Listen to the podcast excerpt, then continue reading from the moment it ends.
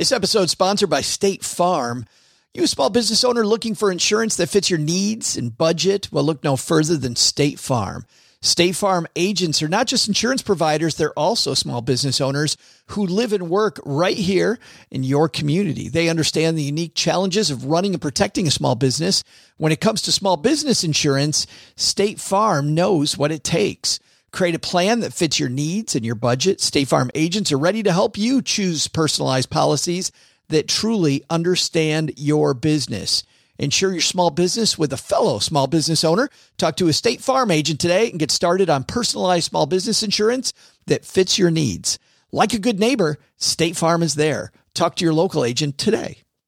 This podcast is sponsored by Ramp. Are you the decision maker in your company? Consider this. For the first time in decades, there's a better option for a corporate card and spend management platform. Meet Ramp, the only corporate card and spend management system designed to help you spend less money so you can make more. Most corporate credit cards offer points as incentives, but those points amount to less than their worth in real cash value. Ramp's business cards offer you cash back, real money in your pocket. Plus, you control who spends what with each vendor. And Ramp software collects and verifies receipts automatically, which means you'll stop wasteful spending and close your books in hours instead of days. Businesses that use Ramp add up to 5% to their bottom line the first year. If you're a decision maker, adding Ramp could be one of the best decisions you've ever made. And now get $250 when you join Ramp for free. Just go to ramp.com slash easy. Ramp.com slash easy. R-A-M-P dot com slash easy. Cards issued by Sutton Bank and Celtic Bank members FDIC terms and conditions apply. My gosh, you boys already know I'm not letting that Ramsey boy come over and play until you clean up your rooms.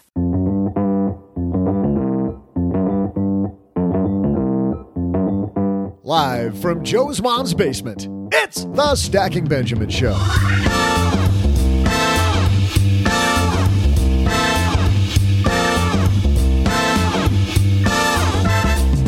I'm Joe's mom's neighbor, Doug, and as you know, I am all about continuous improvement. In fact, I've been making a list for this podcast of the ways we could be much, much better. Tops on the list is we could have certified financial planner Sophia Bera on to help us talk about outdated financial strategies. Wait, what's that? Oh, you gotta be kidding me. Really? Wow. On today's show, we welcome Sophia Bera. What are the odds? Plus, from Afford Anything, we welcome Paula Pant. And from this podcast, oh gee.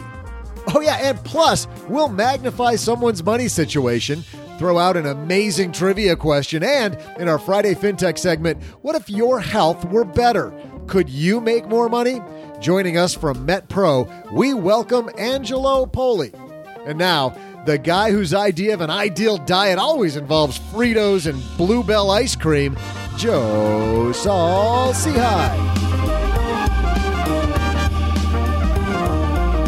And isn't that the way to start a weekend? Oh man, Fritos and Blue Bell, but not at the same time. That's an abomination. Hey there, everybody. I am Joe Saul-Sehy, Average Joe Money on Twitter. Welcome to Friday, and we have an action packed show for you.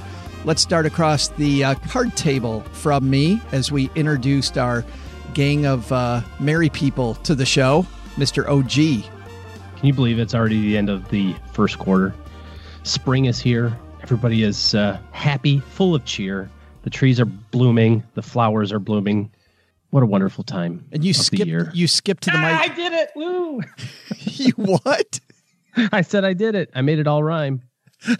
It's so painful. Is that is that what the original gangsta does? Makes it all rhyme. Make it make it rhyme. Yes, and hopefully uh, to make this a little less awkward in uh, Las Vegas, Nevada, it's our good friend Paula Pant. He's making it rhyme. I'm making it rain because, you know, April showers bring May flowers, sort of a thing. So, you know, the rain. Except I live in the desert, so it's not actually raining here. If April showers bring May flowers, Paula, what do May flowers bring? Oh, Mayflowers bring, bring pilgrims. Bam! Oh! She got it. Absolutely. Da-da-da-da-da. And uh, groaning, I believe, in, in Austin, Texas, it's our good friend Sophia Bera, who we finally got on the show. It's about time. Yay, I'm so glad to be here, you guys. Uh, I didn't realize there was going to be a lot of puns and dad jokes happening, so I don't feel prepared, but I'm uh, Thrilled to be on the show. This is so fun, you guys. Sophia, have you listened to the show? Yeah, but uh, it's been a while, so I forgot how ridiculous all of you are, and in combination, only encourage each other, which is even more fabulous. It, uh, it, and it's it's and it's only going to get worse from here. So before it gets bad, tell everybody about Gen Y Planning, about your company. Yeah, I'm Sophia. I run the company Gen Y Planning. I'm a Minneapolis girl and I currently live in Austin, Texas, but I'm getting ready to head to South America for a few months. And I work virtually with millennials and young Gen Xers across the country. One thing that's unique about how I work with my clients is I charge a upfront planning fee followed by a monthly retainer. So it doesn't matter how much you have in terms of assets. I tend to work with a lot of clients that are high income earners and are navigating a lot of big financial decisions and life events such as getting engaged, getting married, moving, having kiddos. And I get to be on their team to help people use their money to match their values to live a great life. That is so awesome. How yeah, Paula. Can I jump in and say I'm spending five weeks, almost six weeks in Austin, Texas, and Sophia is leaving the minute that I show up. Literally, Um, What's that tell you? I come to Austin, Texas, and like two days later, Sophia is just like, I'm out of here. uh, how about this last weekend that I was in Vegas and you weren't in Vegas and we crossed like ships in the night? Oh, Oh, that's my goodness. right. Sophia sends me a text and she's like, I'm in Vegas. And I text her back and say, I'm in New York. You get, Uh, we're Oh, yeah. we're just Is keep this- missing each other, Paula. are are, We are are we about to have this out? Are you guys going to share some like why you miss each other stories? Like Aw. really? No. Well, two years ago, I came to Vegas to hang out with Paula for my birthday, which was super fun. That was fun. That is Yeah. awesome. Well, I invited you all on so I could hang out with everybody right here today with all of our Yeah. listeners and you. Hey, Sophia, you ever think about making all your mad skills better? Yes. Which skills are you talking about, Joe? I'm I'm talking about whether it's your digital photography skills, maybe, maybe Uh-huh. maybe financial planning skills, maybe business skills. I don't know. Thanks to Skillshare for supporting Stacking Benjamins. Paula, that just that didn't work. You know, I think trivia should include guesses on who the sponsor is. Uh, on- on So who you- it's going to be. Like, uh, no, you like you cue it up, and then we'll all take a guess on who we think the sponsor is. Thanks to Skillshare for supporting Stacking Benjamins. Skillshare is offering Stacking Benjamins listeners two months of unlimited access to over 25,000 classes.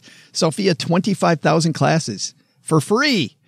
To sign up, go to Skillshare.com slash SB. That's Skillshare.com slash SB. Big thanks to Skillshare. We've got a great show today. We're going to be talking about outdated financial ideas. So let's get the party started. Hello, darlings. And now it's time for your favorite part of the show our stacking Benjamin's headlines. Our headline today comes to us from Money Crashers. I don't think, Paula, we've had something from Money Crashers in a long time. It's been a while. This article is really good. Yeah, I thought so too. This is written by G. Brian Davis.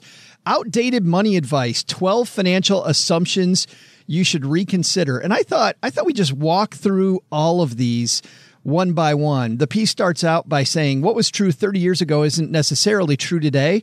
Few people would agree that cassette tapes produce the best possible sound or leg warmers are the height of fashion. Really? Oh, geez, wearing leg warmers right now.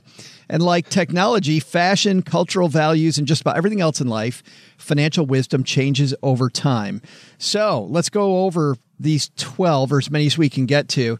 First, uh, Sophia, we'll start with you. Do you agree with this one? Uh, Brian here says that more education is better is an outdated idea. True or false?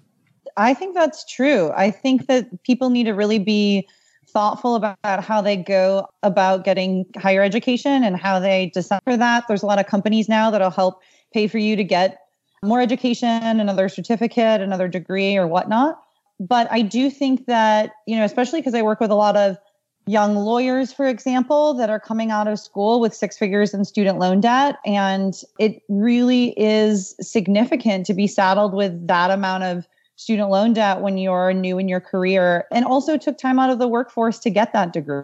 I think that there's a lot of ways that we can go about higher education. And I would really caution people before they start a grad program or whatnot to really consider what is the job that I really want to have? And maybe there's a different way to go about getting that role or getting into that industry. Um, and I would start by interviewing people in that profession and seeing how well they like their careers and how they would go about getting their job if they were to start over again. Oh, gee, I want to parse what what Sophia is saying. What I think I hear saying, I think what she's really saying is make sure the degree's worth it. Because really, more education or the degree. Yeah, is the juice worth the squeeze? I think that education and learning are two different things. You always want to be learning new things and improving your skills and moving toward you know better productivity and that sort of stuff in your career and life but that doesn't always necessarily have to turn into an actual degree program.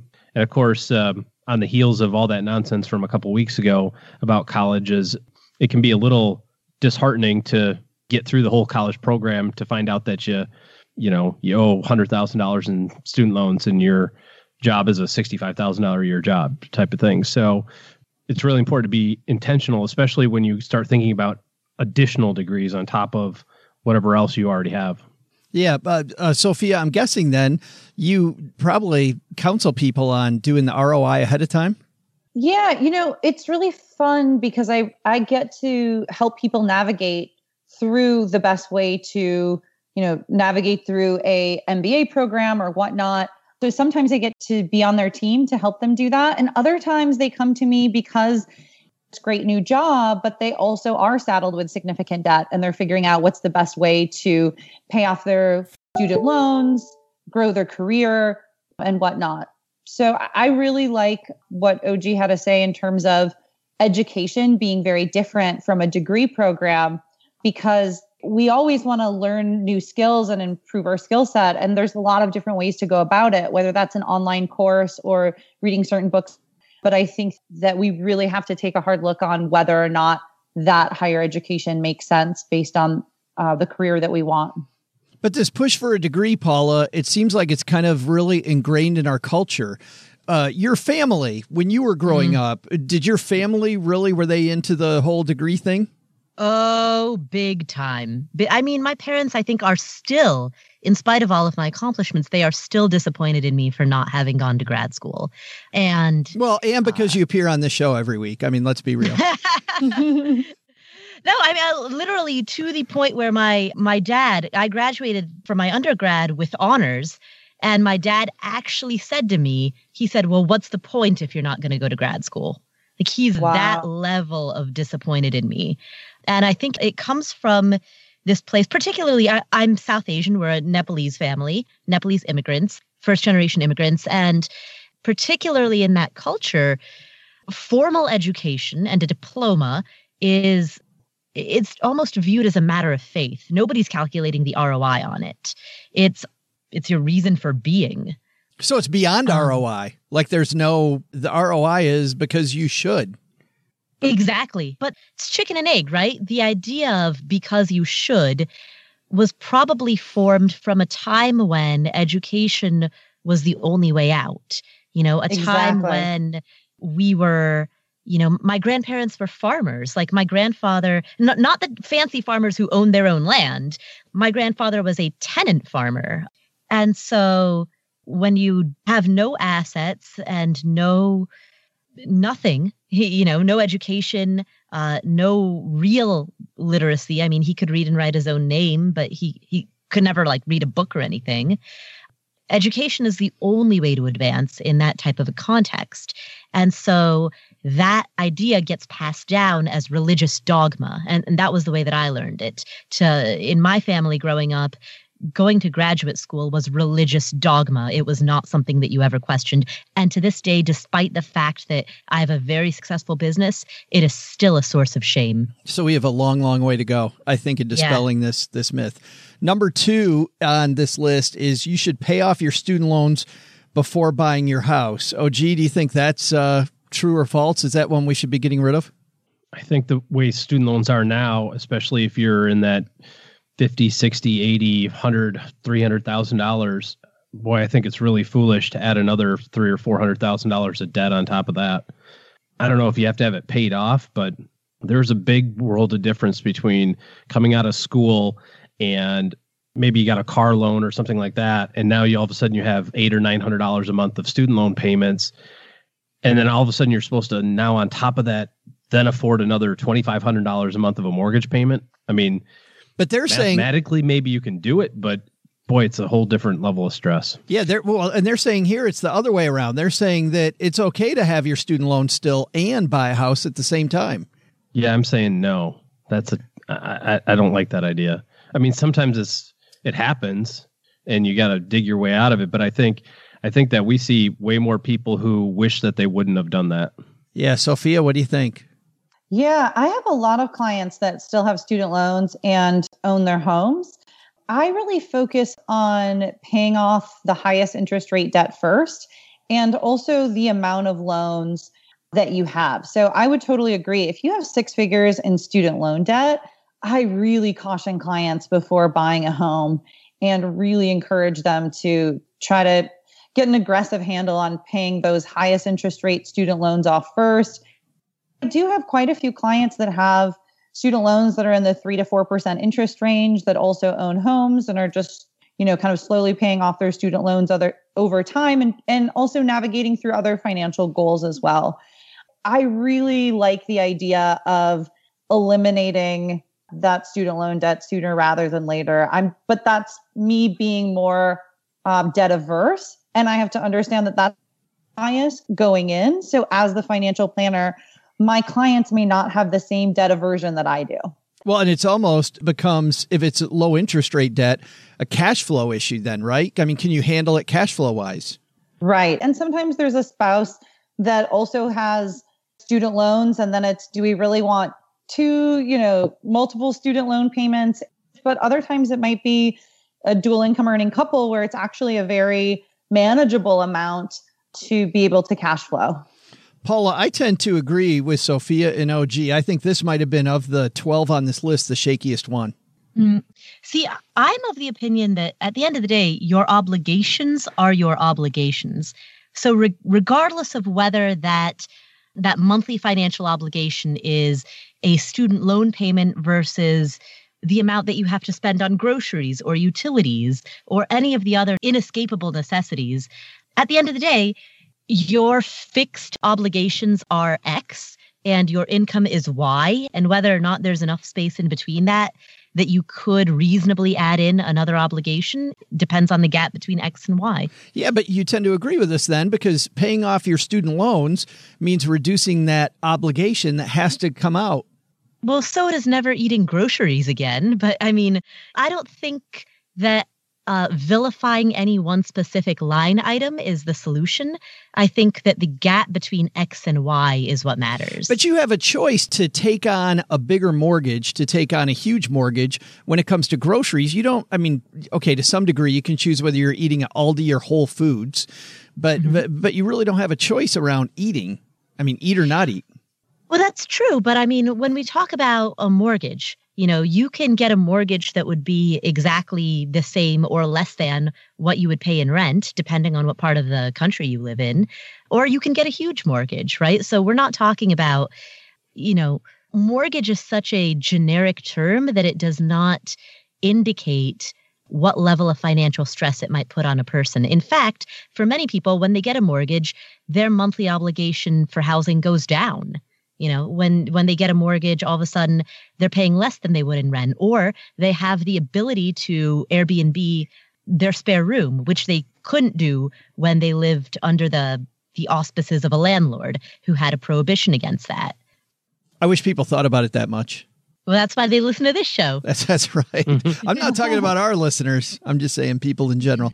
Number three, let's stick with you though, Paula. Buying is always better than renting. We all heard this one five thousand bajillion times. I think the mortgage industry loves to tell us that we're quote throwing money away when we're renting. Yeah. So the most controversial blog post I have ever written was one in which I, it was a 6,000 word, very detailed post in which I poked holes at this assumption that buying is always better than renting. You need to do the math. A lot of it's going to depend on the price to rent ratios of the place in which you live. It's going to depend on the amount of time that you think that you'll be there, or at least the amount of time that you're going to hold on to that home. It's going to depend on whether or not there's an HOA. It's going to depend on the difference in utility payments and other repair, maintenance, upkeep payments. There are a lot of variables that are going to affect whether buying or renting is better in your specific situation. And so to have this blanket, one is better than the other, is oversimplified. You can tell what money nerds we all are because when you're like a 5,000 word treatise on buying versus renting, we're all like, oh man.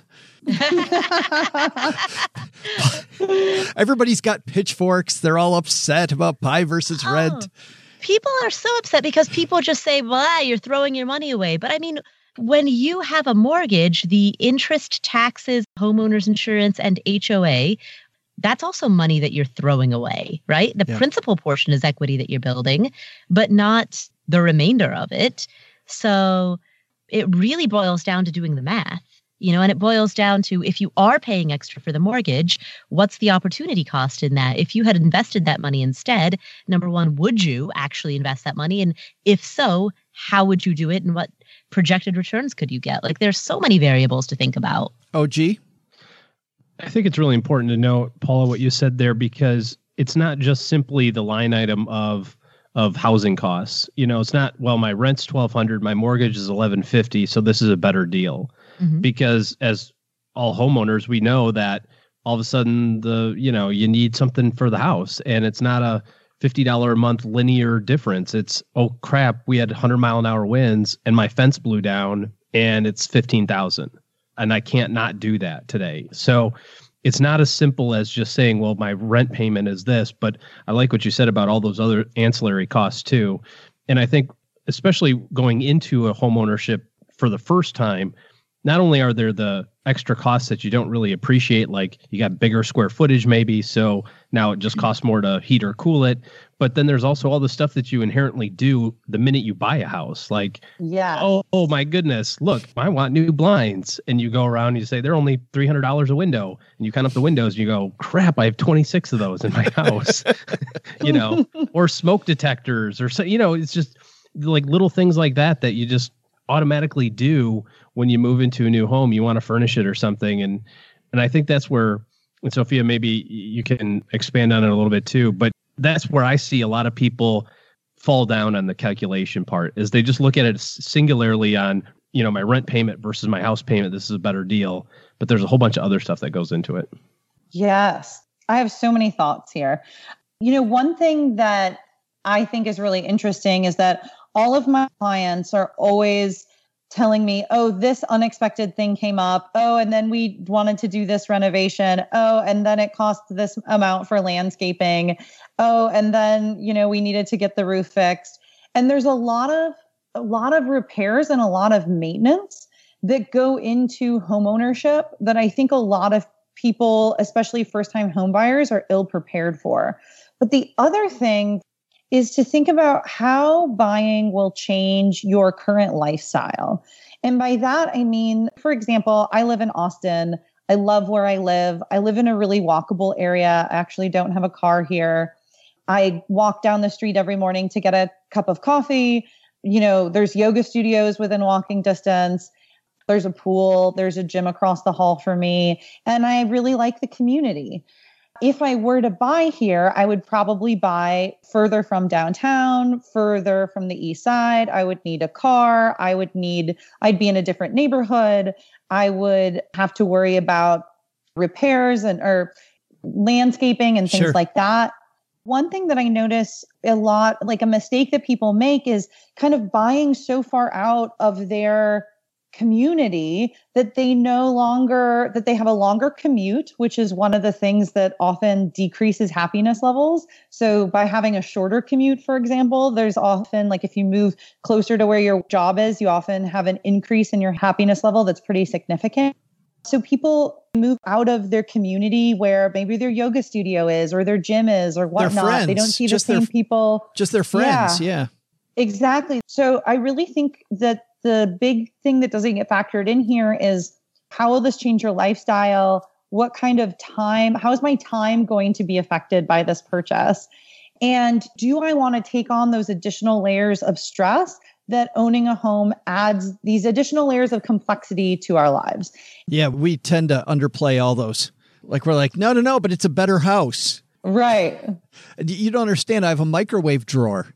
It's way better. right. Uh, unfortunately, we're about out of time, but I want to I want to go through because we wow we got to three out of twelve. Nice job, guys. The there's nine here left, and I thought we could peel off each peel off one of these that is also another piece that uh, Brian here says is outdated money advice. And I'm going to read them all first. Number four is your home's an investment. Number five is you should spend 25 to 30% of your income on housing. Once again, he's saying these are not true anymore. Number six is you should put at least 20% down on a house. Number seven, you should put the bare minimum down on a house. Number eight, you should pay off your mortgage ASAP. Number nine, you should keep six to 12 months expenses in your emergency fund. Number 10, you shouldn't discuss money with friends and family. Number 11, it's better to pay with a debit card than a credit card. And number 12 is your asset allocation should be 100 minus your age. Paula, of all those nine, which one to you is the most egregious one that people should stay away from? Ooh, um, the idea that your home, your primary personal residence, is an investment. That idea has led a lot of people astray. Stay How- away from that one, big How, time. how so? Your home does not put cash in your pocket every month and therefore it's not an investment. Or to, to say that in a slightly different way before purchasing it did you calculate the return on investment? Did, did you calculate the cap rate or the internal rate of return or the present value of future dollars? Did you run any of those calculations? No then it's not an investment Even if they did all those things, Paula, I Still also not an investment. I also think, do you still want to have to move to achieve your goal? Like you have this house that you've got all these emotional attachments to. Do you really want to to have to move to you know make your uh, make your next I don't know uh, live your next month of your retirement? OG of the eight that are left, which one of these you want to peel off? Well, there's a number of them. I'm going to go with the cash reserve or emergency fund one. This one's kind of boring, but I think we're seeing it a little bit more and more now, especially going on what about 10 years of the market going pretty much straight up. Is we look at our cash positions and we think of them as wasted money, wasted opportunity that, you know, I make $50,000 a year. So I've got $25,000 in my savings account doing nothing, earning stupid 2%, yet the market's doing 8% a month. You know, what the hell? How come I shouldn't just get that money invested?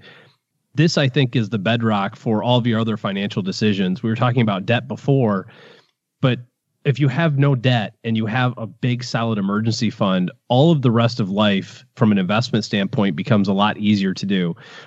A lot of people want to do the top of the pyramid stuff when it comes to investing. We want to talk about cool private equity deals or IPOs or whatever. And it's often the boring stuff that works the best. And when it comes to really boring stuff, you got to build the foundation correctly to begin with. And the foundation for investing is making sure that you've got enough money to sustain an emergency without having to dive back into your retirement plan or your investing plan because you know you need new tires or something like that so keep your cash reserve fully funded Well, and that's all that Paula ever wants to talk about is these private equity placements and IPOs. Before before we started recording today, we couldn't get her to stop. We're like, stop, just enough, enough. uh, so, so, Sophia, who's buying the peloton ipo with me though i'm going to but you're doing that for fun, and oh yeah totally yes, and to make sure you're and also because i think i can retire with it right? Uh, Sophia, you get the last word. Peel off another one of these. Yeah, I would love to touch on a down payment on a mortgage. I think that it really varies based on your situation, based on your cash reserves, based on your other debt that you have, based on your income. I tend to be more conservative and I would rather see clients put 20% down and avoid PMI. However, I would much rather have clients maintain their emergency savings and keep more cash on hand than completely deplete their cash reserves in order to make a you know put a down payment on a home so i really think that this one is where it can be really helpful to have a financial planner on your team to help you navigate through this because you know it might be in your best interest to pay off some additional debt and take on a mortgage with PMI if it's going to free up cash reserves by getting that other debt knocked out. So there's, I think, a lot of different ways to navigate through this. And it's really important to figure out how does this apply to your situation specifically? And I don't think there's a one size fits all answer in terms of how much to put down on a mortgage because there are a lot of different options now.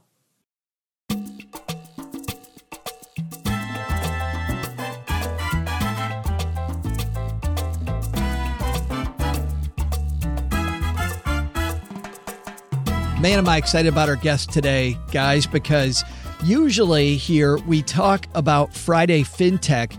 But you know what? What if we take tech and we instead combine it with health? Like, what does that do for your wallet?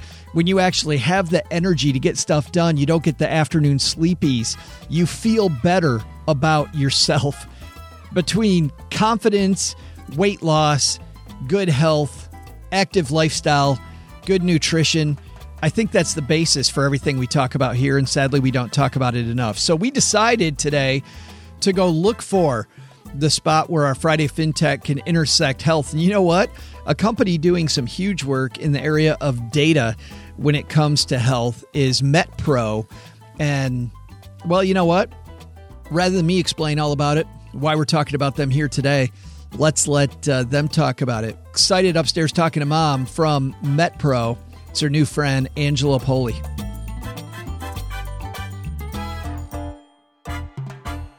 And walking down the stairs to the basement, our new friend from MetPro, Angelo Poli. How are you, man? I am doing great. Thanks for having me. Well, I'm so happy that you're here with us because OG and I both, you know, we worry about money, but we worry about health. And I think that's something more people need to do, don't you?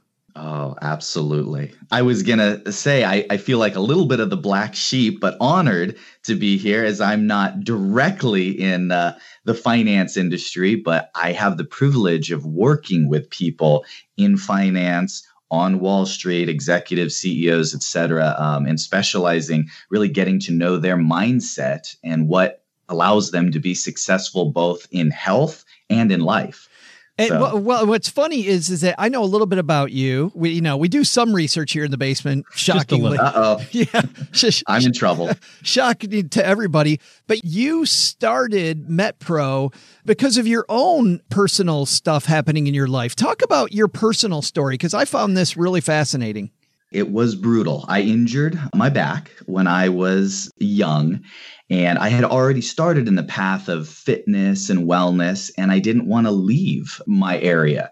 So I couldn't hand people dumbbells. I couldn't do jumping jacks in the gym. So I really started specializing in the strategy nutrition. And that's what led me to metabolism.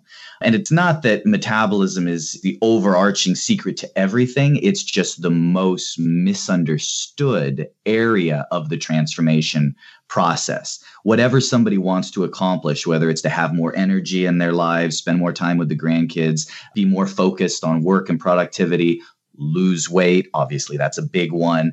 Gain muscle. That's also a big one. The metabolism really is the secret to unlocking the key. So that became my specialty. So I was able to stay in the fitness and wellness industry while I recovered from my from my injury.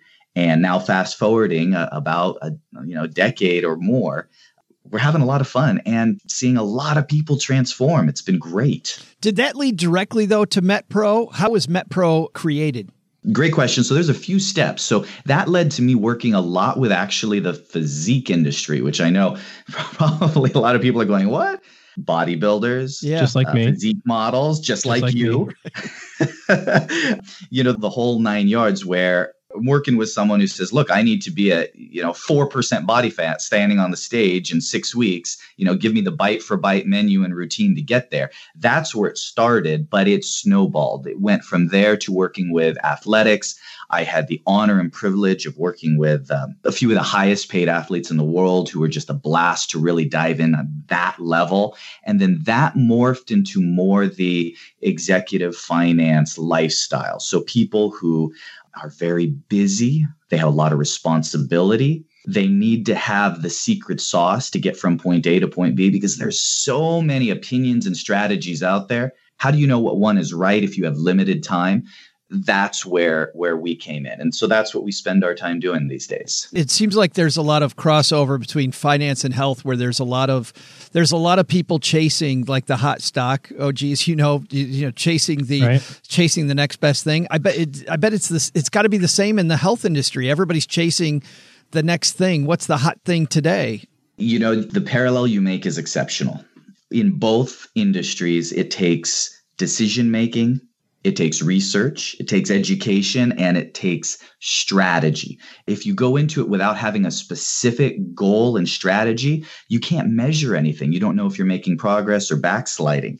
And I'll tell you what every successful investor, entrepreneur, Wall Street, what everybody realizes is that their health is a commodity. Yeah.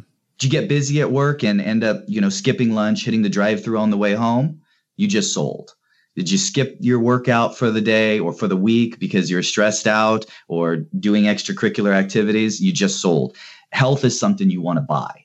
And there's a right way to do it and there's a less efficient way to do it. And that that's really where me and my company live is helping people optimize how to implement that. I want to talk about specifically in a minute how metpro works because that's what this segment's all about. But before that you know you talked about about metabolism and about how metabolism is the centerpiece for you. Why people throw around this word metabolism? I don't think half people even understand what metabolism is all about. Tell me why that's the linchpin to everything angelo because it's the least fair element of everything. There is no parity. In other words, everybody has two eyes, two hands. We figure everyone's somewhat equal, right? But it's just not, it doesn't work that way.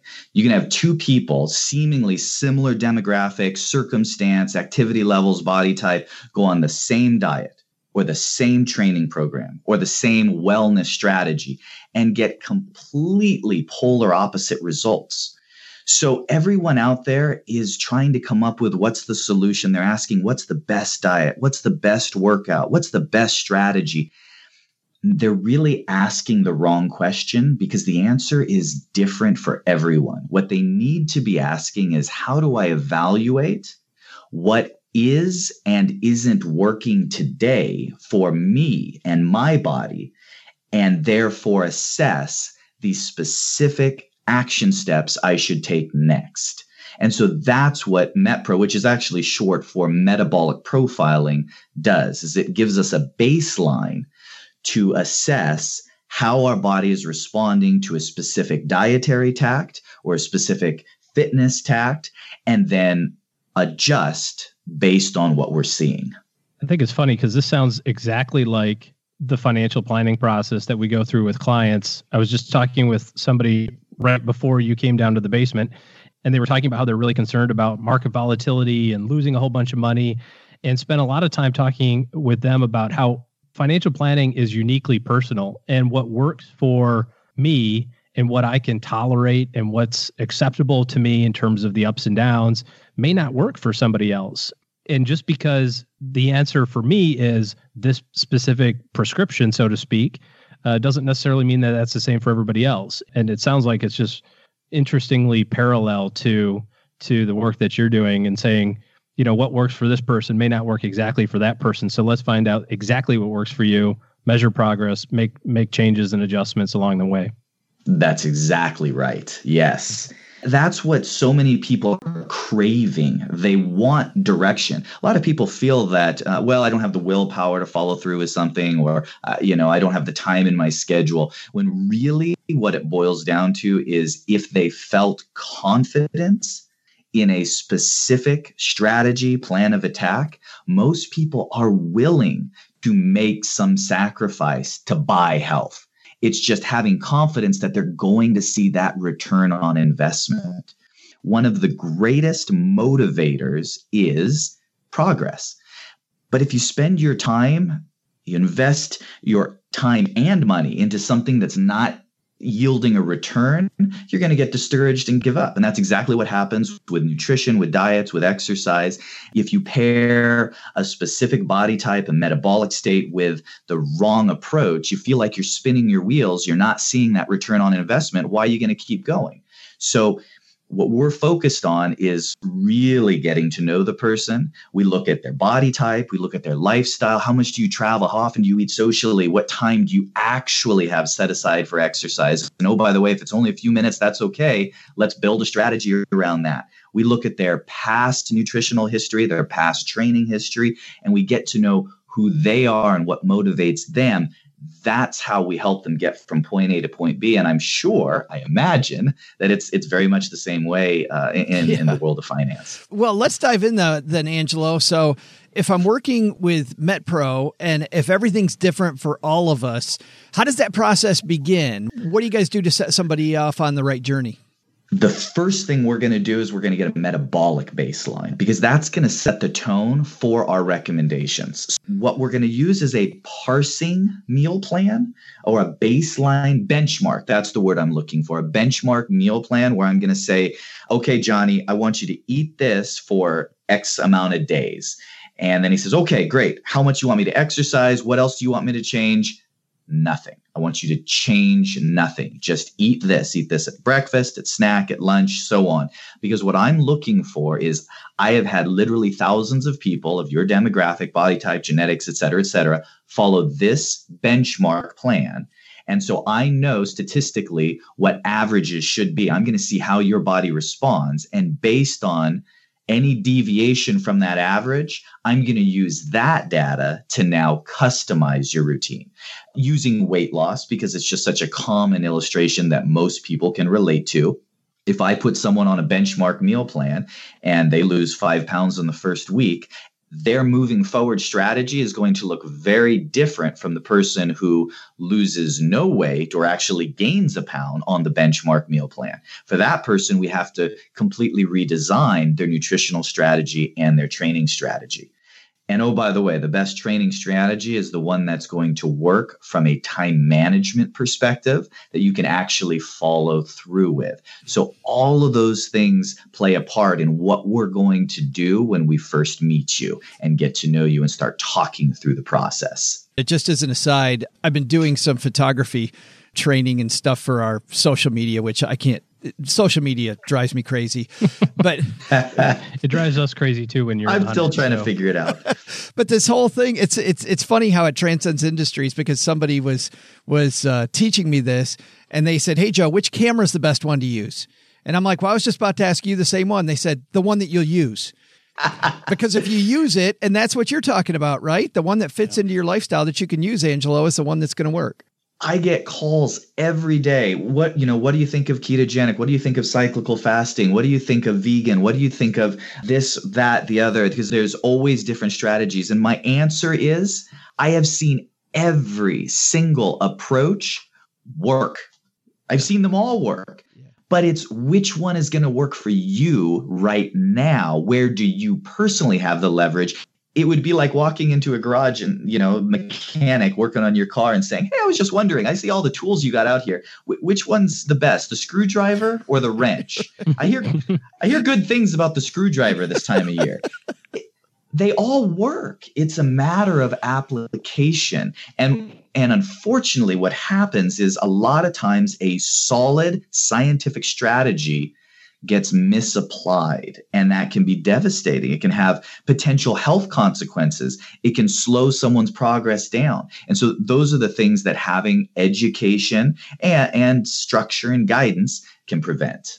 Obviously i like this approach where you're taking one input and you're looking at that. I guess then after you know you talked about diets first then is exercise second and something else is third or how does it work from there it is not that exercise is less important. Yeah. It's that it's going to be, it is a smaller lever in a time managed scenario. So, what that means is if you said to me, I want to do XYZ in 14 days, I want to change my body composition, see a shift in my weight, or whatever the circumstance is, your exercise is going to be the long term investment. Over time, you get compounding interest on your exercise most people that I talk with need to spend six weeks getting in shape to be able to exercise, exercise at the level yeah. that will even impact their body. Yeah. They just have to get in shape to exercise. Whereas, you know, I work with, you know, what's not uncommon for me is I may get someone in the entertainment industry, movie business. I got this role, I have this part, I have to wear this outfit on this day at 2 p.m., and I need to fit and look good in it. What do I do? Well, the first thing I'm going to talk about is bite for bite what they're going to eat between now and then. That doesn't mean that the exercise is less important. I'll give you one more illustration though. I see this all the time. I'll go to the gym and I'll see the same people who are dedicated, and I applaud that. They're dedicated, they're there every day, but their bodies and their health are staying about the same month after month, year after year. If somebody is used to exercising an hour a day, five days a week, but they're not happy with their results, I tell them stay home one day, dedicate that hour, reallocate its spot in your portfolio to food preparation and nutritional strategy and see if it doesn't pay dividends on your investment. That's that's good advice. I wanted to ask you next about it, it sounds like then I get paired up with a coach. Well, oh, OG's starting the process. Oh, OG's got a coach. Yeah. So I can talk a little bit about this. I'm early on in the process, having a great time. It's very, very difficult to follow the plan. I'll be honest, as it relates to, you know, and for me, and I can't wait to talk to Megan more about this because this is not an uncommon thing. Megan is your coach. Yep. Megan's my coach, right? Sorry. So she's going to have an answer for it, which is I'm super busy. How do I take all of this information and make it work for me? And I know what I really appreciated was kind of the onboarding process, to be honest. I'm not a big fan of onboarding in general, but I liked yours, just so you know, because you kind of had a big it was like a big story that said here's the obstacles that you're going to face and we already know this in advance. And one of the things that you that you go through is the food preparation and things like that and it talks about hey this is going to take you a while at the beginning but eventually you're going to get really good at it and you're going to get really fast at it as it relates to kind of planning this stuff out in advance. It's no different than from a financial planning standpoint that we work with with clients. It's you have to invest the time. You've said that a couple of times but where you put your focus is what you put your focus on. And so many of us go, oh crap, it's two o'clock. I've had a handful of almonds and an apple today. I should probably eat something. And then that probably eat something is a handful of potato chips and uh and six cookies. I mean that's right. I mean, I'm not talking about me personally. oh, of course not. but, but, maybe a guy I know might have had that for lunch recently. You know, my next call is to Megan. Yeah. You, you, you, hit it on. The, you're, you're, you're in trouble now. Busted. You hit the nail on the head. So the the table stakes are. Remember that benchmark, that parsing process that I mm-hmm. talked about. So that's well. yeah, there you go. So you've just started. So that's what Megan's going to do with you. And yeah. so here's a little peek behind the curtain. At the end of about three to four days, she's going to determine whether you fall under what we internally call a strategic or metabolic style client. So if you fall under strategic, that means that you're going to get the most return on your investment by simple changes to implement balance, quality nutrition, efficient time management.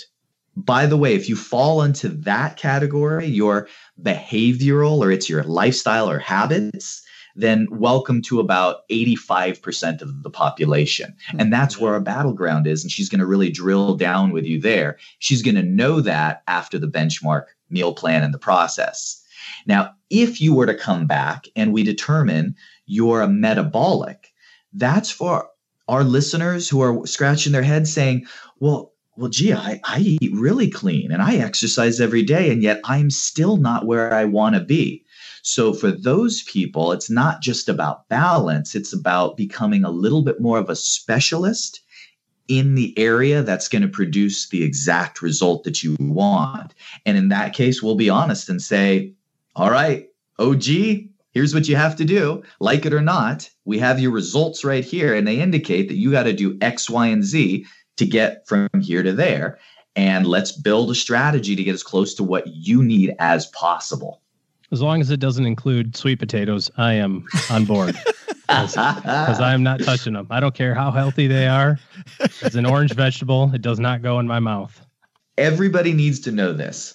I am diet agnostic. So there's no one food that you have to eat. What I'm interested in is strategic. I'm interested in overall what are we doing with our macronutrients, our calories, our, our cycles, our timing, and our overarching strategy. There's no one magic food that if you eat, you're you're gonna see progress, and if you miss, you're gonna fail. So anybody can work it into their lifestyle uh, with this this segment's normally 10 minutes. We've had so much fun we've blown that out of the water. We're at 20 which is good. I like it. I like the fact that it's a uh, podcast so we don't have somebody like a radio person screaming in our ear so we could we could do this. But i do have to ask this you know at the end of our segment we ask questions about the fees. And how how then do you guys get paid angelo? How do people pay you when they work with you?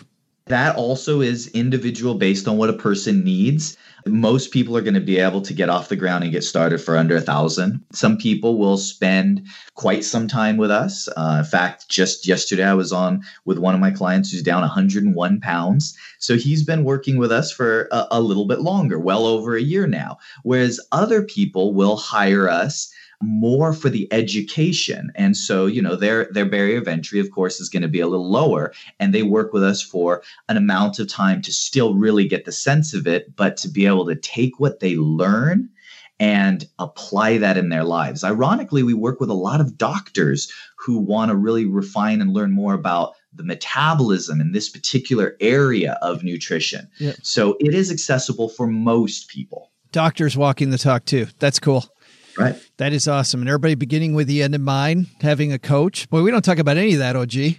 Never. this is this sounds like quackery. what are you talking about making so much sense, Angelo? Once in a while. That's great. Uh, to get more information, uh, metpro.co, right? That's it, metpro.co. Angelo Poli, thanks for hanging out with us for a few minutes and talking MetPro with us in good health. I appreciate it. Thanks for having me, guys. Hey, trivia fans, I'm Joe's mom's neighbor, Doug, and it is time to tweak the formula for this podcast. I've developed a list of 87 ways this show could be way better, and that's just since I performed today's amazing introduction. I'm full of these things. Listen to this. Number 43 fireworks after every segment. Number 18, a live studio audience. Number 3, no dos for the listeners, and that's one of my personal favorites. Also, number 11, a laugh track. Obviously, laugh tracks make every formula better, right? Hey, speaking of formula, one company that's had a successful formula for a long time is Coca Cola, who celebrated their birthday today. Here's today's question What year was Coca Cola invented? I'll be back with today's refreshing answer just after I take advantage of show improvement number 33 Cookies for the Help. Um, nom, nom, nom,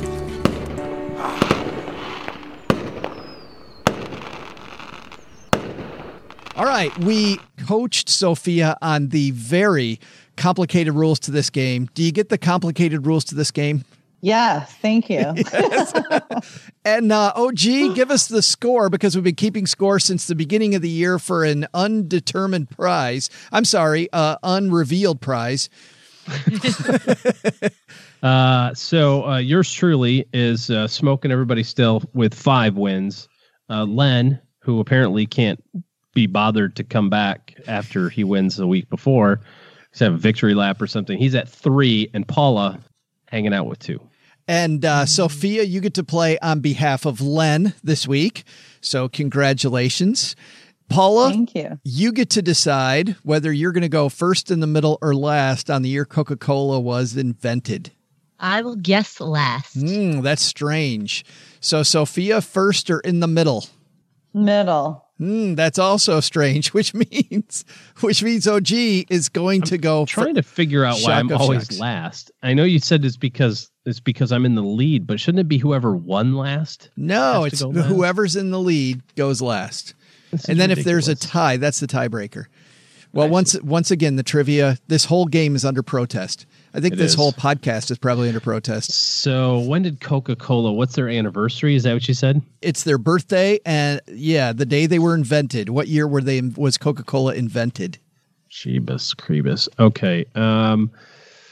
So I remember there's a picture of President McKinley with a Coke. I'm just kidding. I don't have that information. Oh, how old is Coca Cola? Uh, it seems like they've been around a long time. I'm going to say that Coca Cola was invented in the year 1901. 1901. Sophia, what do you think? Okay, I'm going to say 1909. 1909 for Sophia. Paula? Wow. You're up So- to bat.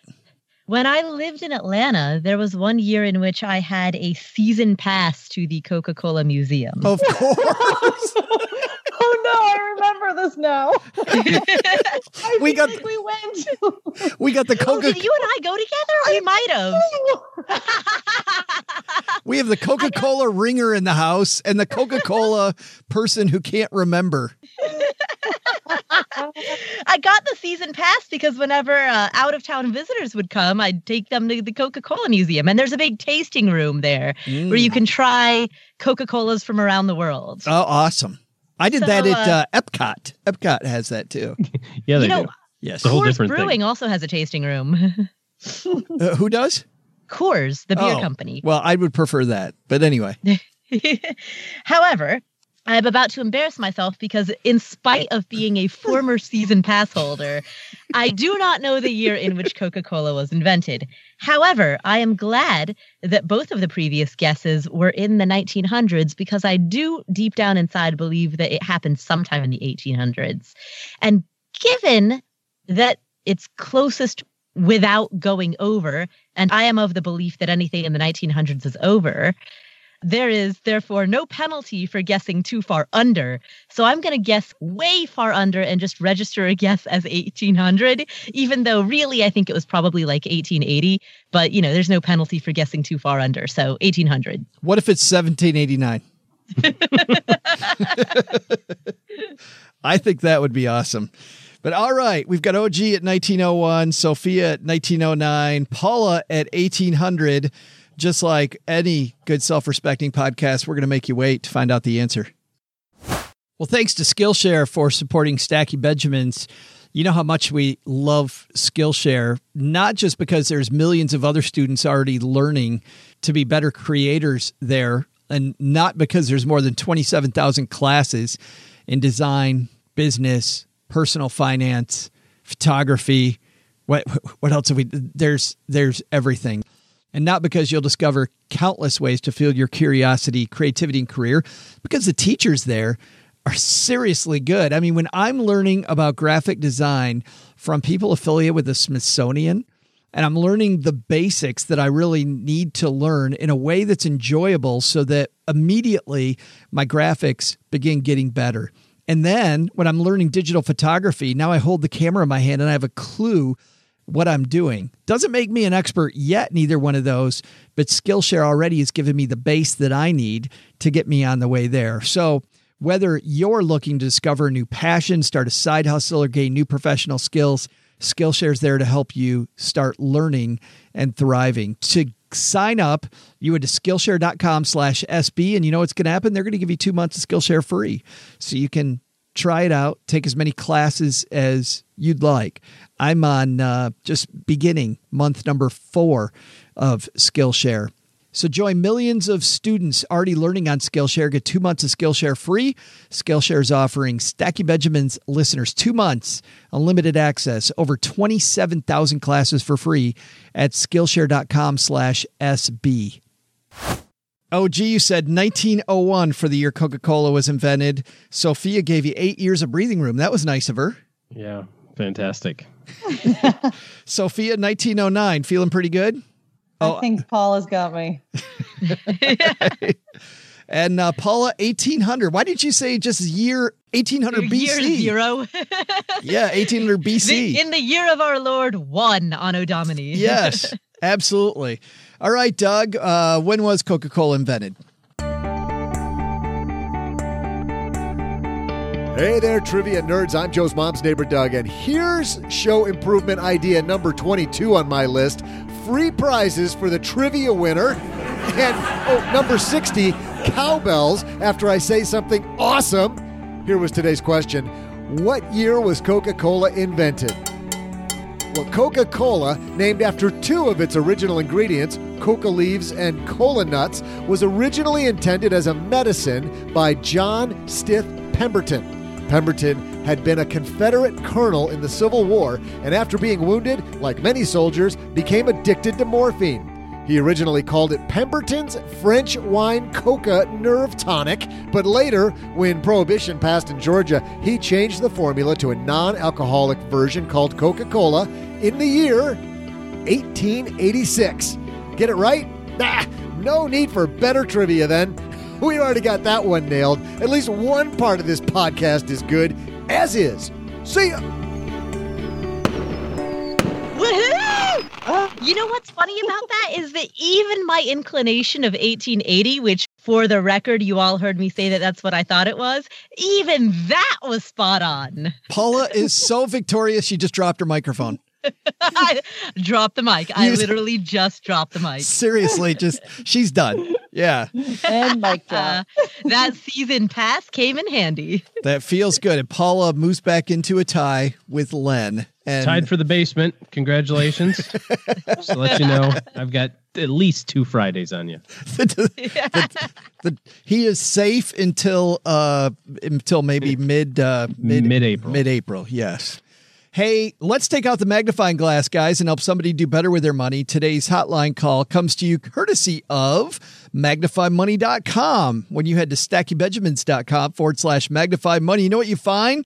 You find that those financial products you use every day, they're nowhere near best in class because over 92%, 92%, Sophia, of the products available online are all ranked at Magnify Money. Did you know that?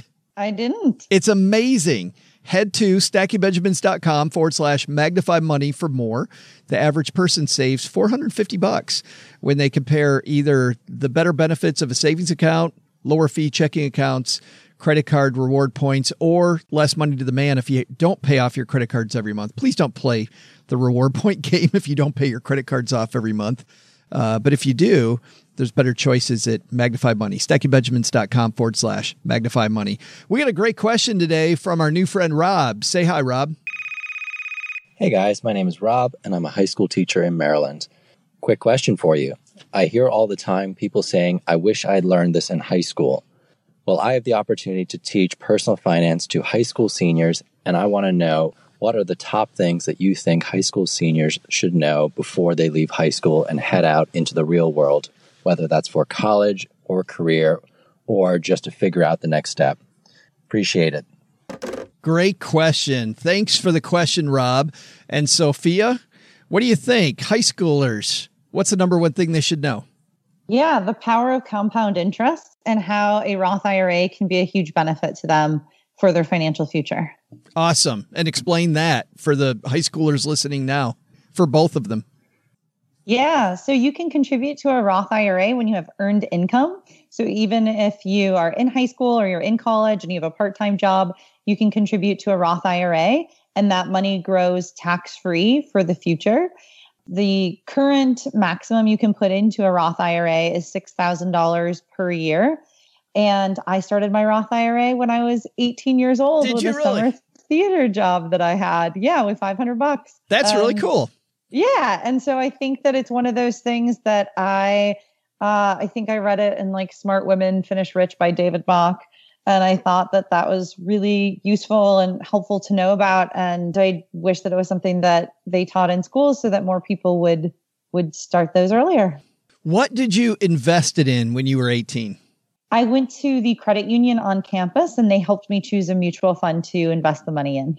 That is awesome. Paula, how about you? Something a high schooler should know. The number one thing that I would tell a high schooler is to commit that for the rest of their life, they will never buy a car that is within its first four years. So only buy cars that are four years old or older. And if you just do that one thing consistently throughout your life, that alone will save you tens of thousands of dollars. And if you were to take that price difference and invest it, I mean, now we're talking probably a six figure difference. Buy all your Lamborghinis used. exactly. buy, buy a five year old Bentley instead of the newest model. That's right.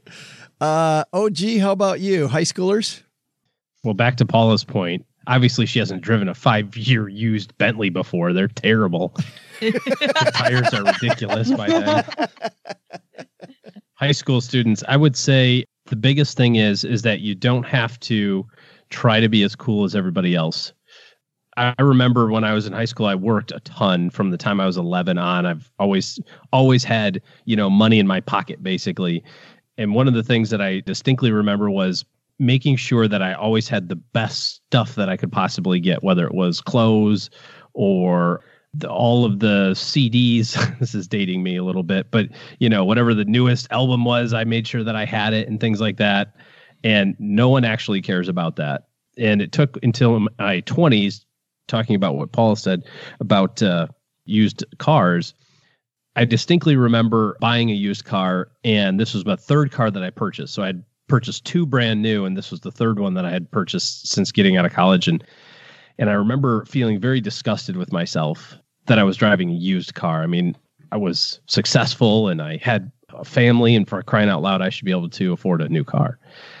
About a year later, I was driving down the road, and it, the odometer turned over thirty thousand and I I thought, oh my gosh, I thought I was driving way less than this now Uh, with this kind of new role I had, but I guess I'm still driving as much, you know, 30,000 miles in a year. Huh, how about it?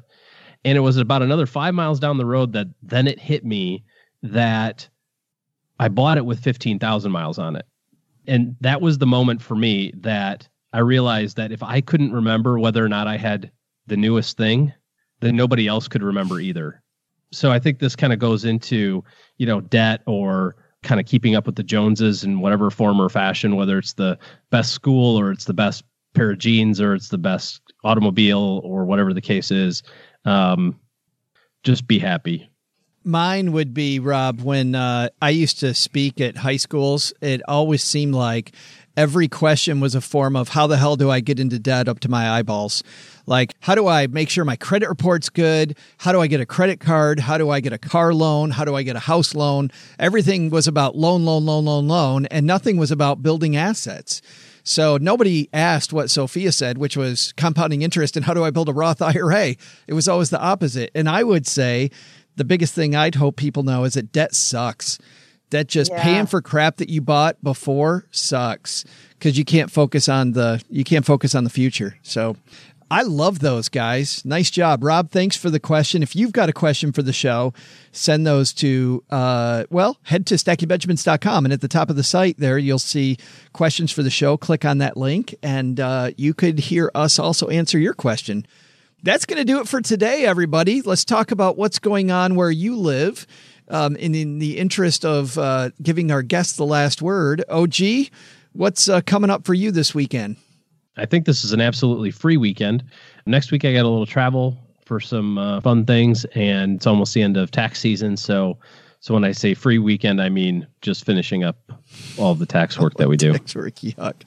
Paula, what's happening over there at affordanything.com and the amazing Afford Anything podcast? on affordanything.com, I gave a talk at Google, which is like Woo-hoo. one of those fancy grown up things that I did this one time. And so on affordanything.com, you can see a video of a talk that I gave at Google. In my own life, I've been traveling a lot. So I was in LA and then I was in New York and now Austin, uh, going, Sophia is fleeing the city. Um, Ahead of you. The minute that I arrive in Austin, Sophia leaves. So you can follow along all of that on Instagram, where I'm very, very active. I post every single day. My Instagram handle is at Paula Pant, P A U L A P A N T. And then, of course, the Afford Anything podcast, where we've always got a bunch of great guests talking about uh, everything from the alter ego effect to to Joe, you, you and I answering questions from the audience. We have so much fun doing that. I'm so happy that uh, I get to take part in that because you've got some fun questions over there too. Uh, Sophia, thank you so much for joining us. Thank you. This was so much fun, you guys. Thank you so much for inviting me. Such a blast having you. Tell everybody what's happening at Gen Y Planning.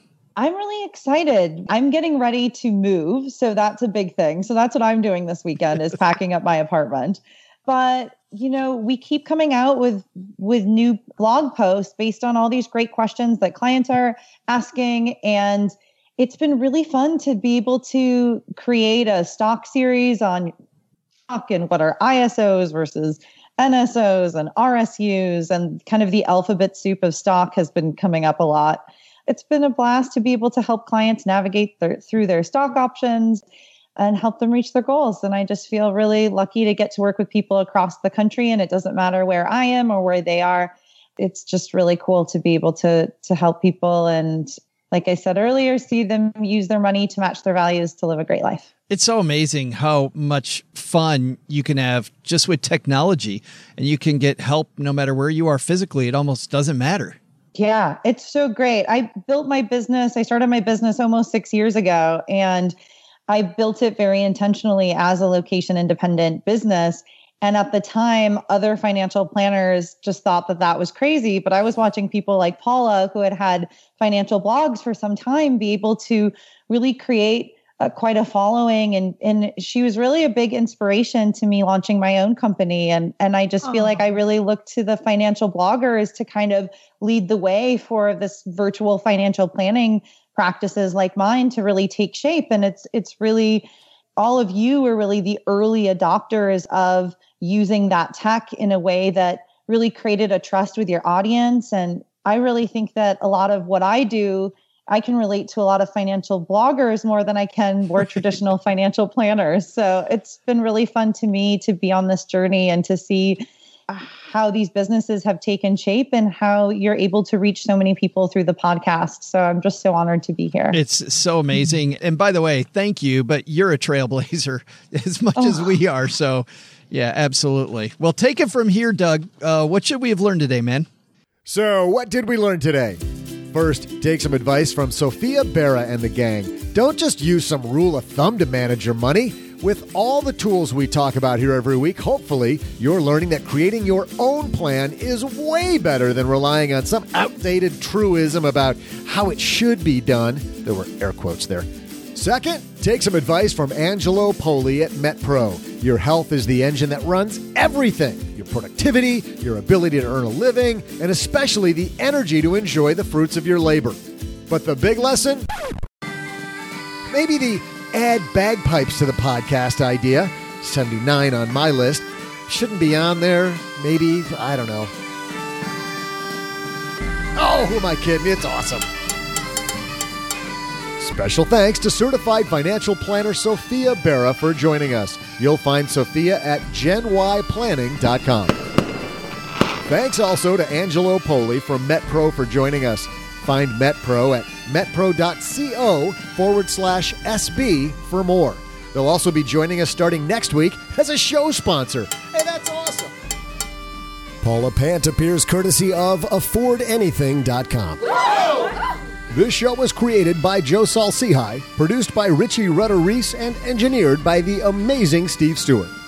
Online, visit us on Twitter at, at SBenjaminsCast or on our Facebook page.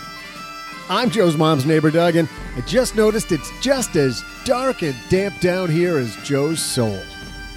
SB Podcasts may receive payment on the show from sponsors and guests in the form of books, giveaway items, discounts, or other remuneration.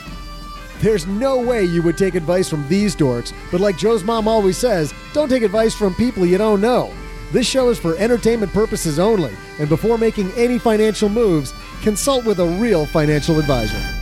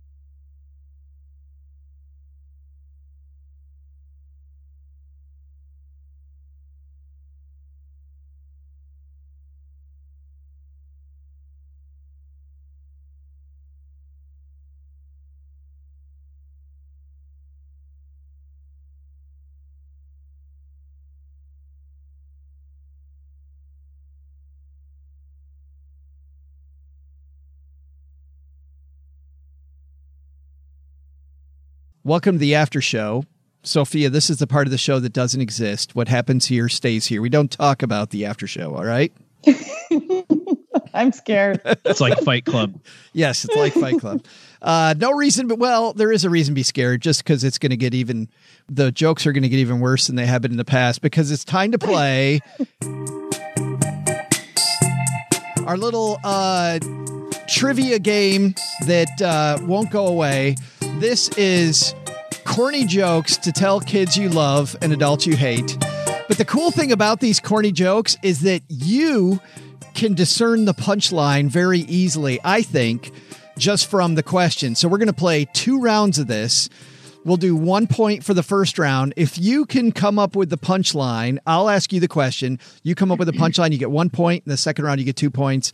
And this is a game where the points don't matter eh, because uh, I have no I have no prize. The prize. Joe, do we just yell out the uh, punchline? Oh, maybe we should play it that way. I wasn't Yes. thinking Yeah. about playing it that way, but let's totally play it that way. Yes. All right. All right. All right. So we're gonna go. We're gonna go five of these then. All right. We're changing Okay. everything. All right. Here we go. Ready? Question number one. I gotta play the music. I'll preface this with I will suck at this game. Question number one. Why do bicycles fall over? They're too tired. Oh, Oh! oh, G gets the first one.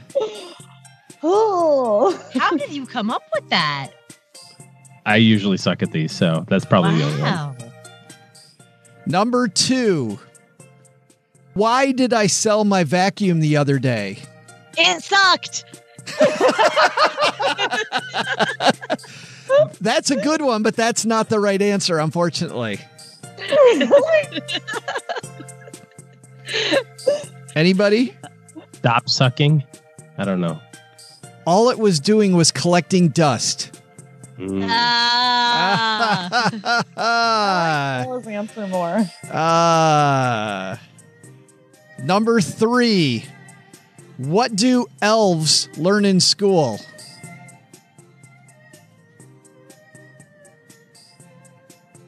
Hmm.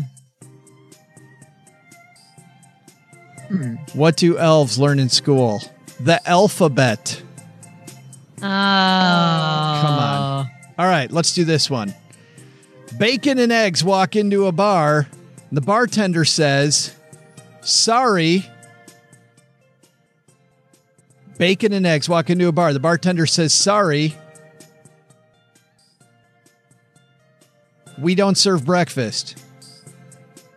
Ah.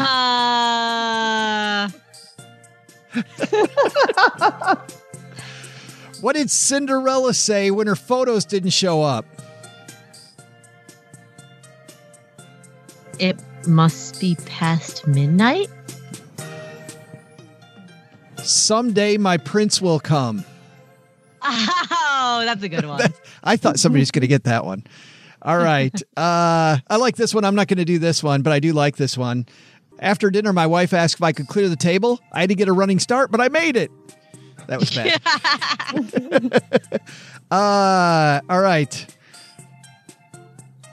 Did you hear about what happened to the two guys who stole a calendar? Two guys stole a calendar. What happened to them?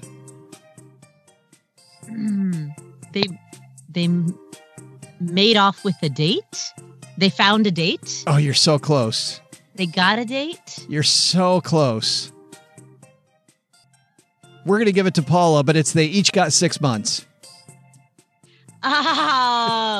I was Oh, trying to figure out how to do time. I was trying to close at think of something to like they were doing time or something. Yes. Mm.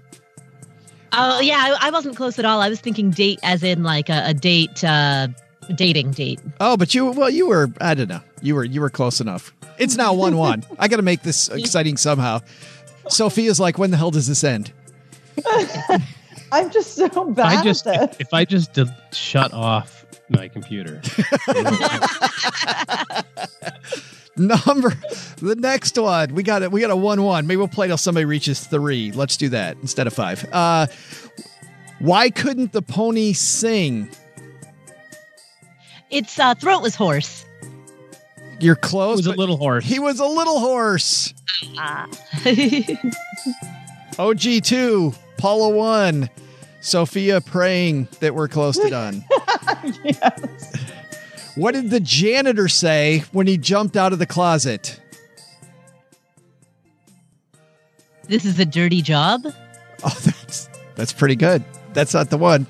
Supplies. Ha. Ah.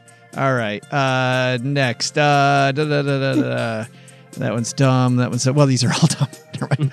Uh, Don't use that as a Nobody's threshold. inviting me to trivia night, I don't think. how, how about this one? Uh, Sophia, are you a Lady Gaga fan? Yes. Okay. Oh, How do you make Lady Gaga mad? I don't know. I got nothing. Paula, OG, how do you make Lady Gaga mad? oh, come on. People are Oh. screaming at their device right now. Uh, Poker face. uh, Okay. All I could think Uh, of was like all of the new stuff from the movie. Like those were the only songs that were coming to my mind. why don't big cats play poker in the safari? because they'd be lying. Oh, nice, but not not there. So close. Why don't they play poker in the safari? Too many cheetahs. Yeah. Is it, were, That's what I was going to say. Well, I Yeah, did- I exactly. really thought there was a cougar joke in here. why did the man get fired from the orange juice factory? Something about the squeeze. Very close, but not quite. A lack of concentration. Ha ha ha. All right, now we're going to play to whoever reaches two. I already have two. Oh, we're going to play to whoever gets the next one. What does a spy do when he gets cold? Orchestrates a cover up. I think we got to give that to him. He goes undercover. Yeah. And the winner, the guy who says mm-hmm. he's horrible at this, oh, OG. Sophia, mm-hmm. Well, wait, like three of 40. That's pretty bad. I wasn't even close. I couldn't there's nothing. Yeah, this is a dumb game. Oh, come on. That's why it goes in the back end of the show that nobody listens to. Next time there's a karaoke sing off. Right, Paula? totally. we should. Karaoke sing off with Lady Gaga. With Ga- La Gaga Right. songs. Yep. That Okay. Arizona sky burning in your eyes. That's from the new album. It's my uh, my eight year old's favorite Lady Gaga song is the one where he where she says uh, she's going to brush her teeth with a bottle of Jack. That's a Kesha song. Oh, that's Kesha. Oh, okay. Yeah, that's, that tells Wow, you I got everything a I need to know about. Uh. How I know. yeah. That was a Who the hell are you? Lady Where's Gaga. where is They're- Paula? Aren't they the same people? yeah. I just got a pop culture. This day, this episode is going down in history I got as the episode. Kesha, darn. Here, I Somebody thought I was write really down cultured. the episode number. That's right. I got goosebumps, Paula. It was incredible. Sophia, you have no Goosebumps idea. Was a series of books written by R.L. Stine. Hashtag Oh, other pop culture reference. wow. Look Hol- at that. We got would you like to make a speech to quit while you're on top? I'd, I'd like to tell a joke. Oh boy. All right. what did the caveman say when his suit got altered really fast? Oh boy. Taylor Swift.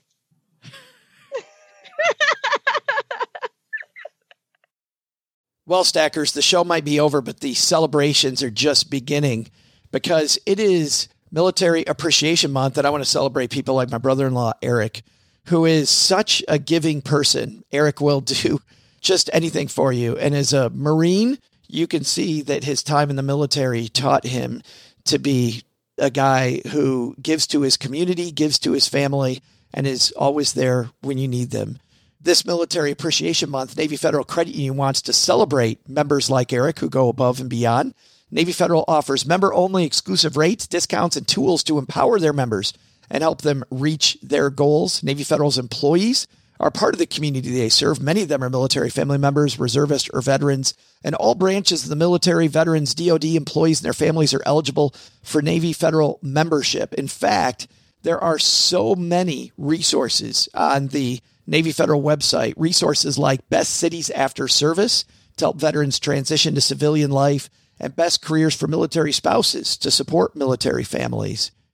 Visit NavyFederal.org slash celebrate, and you'll see all of their Military Appreciation Month offers and other Navy Federal offers. Navy Federal is insured by NCUA, Equal Housing Lender.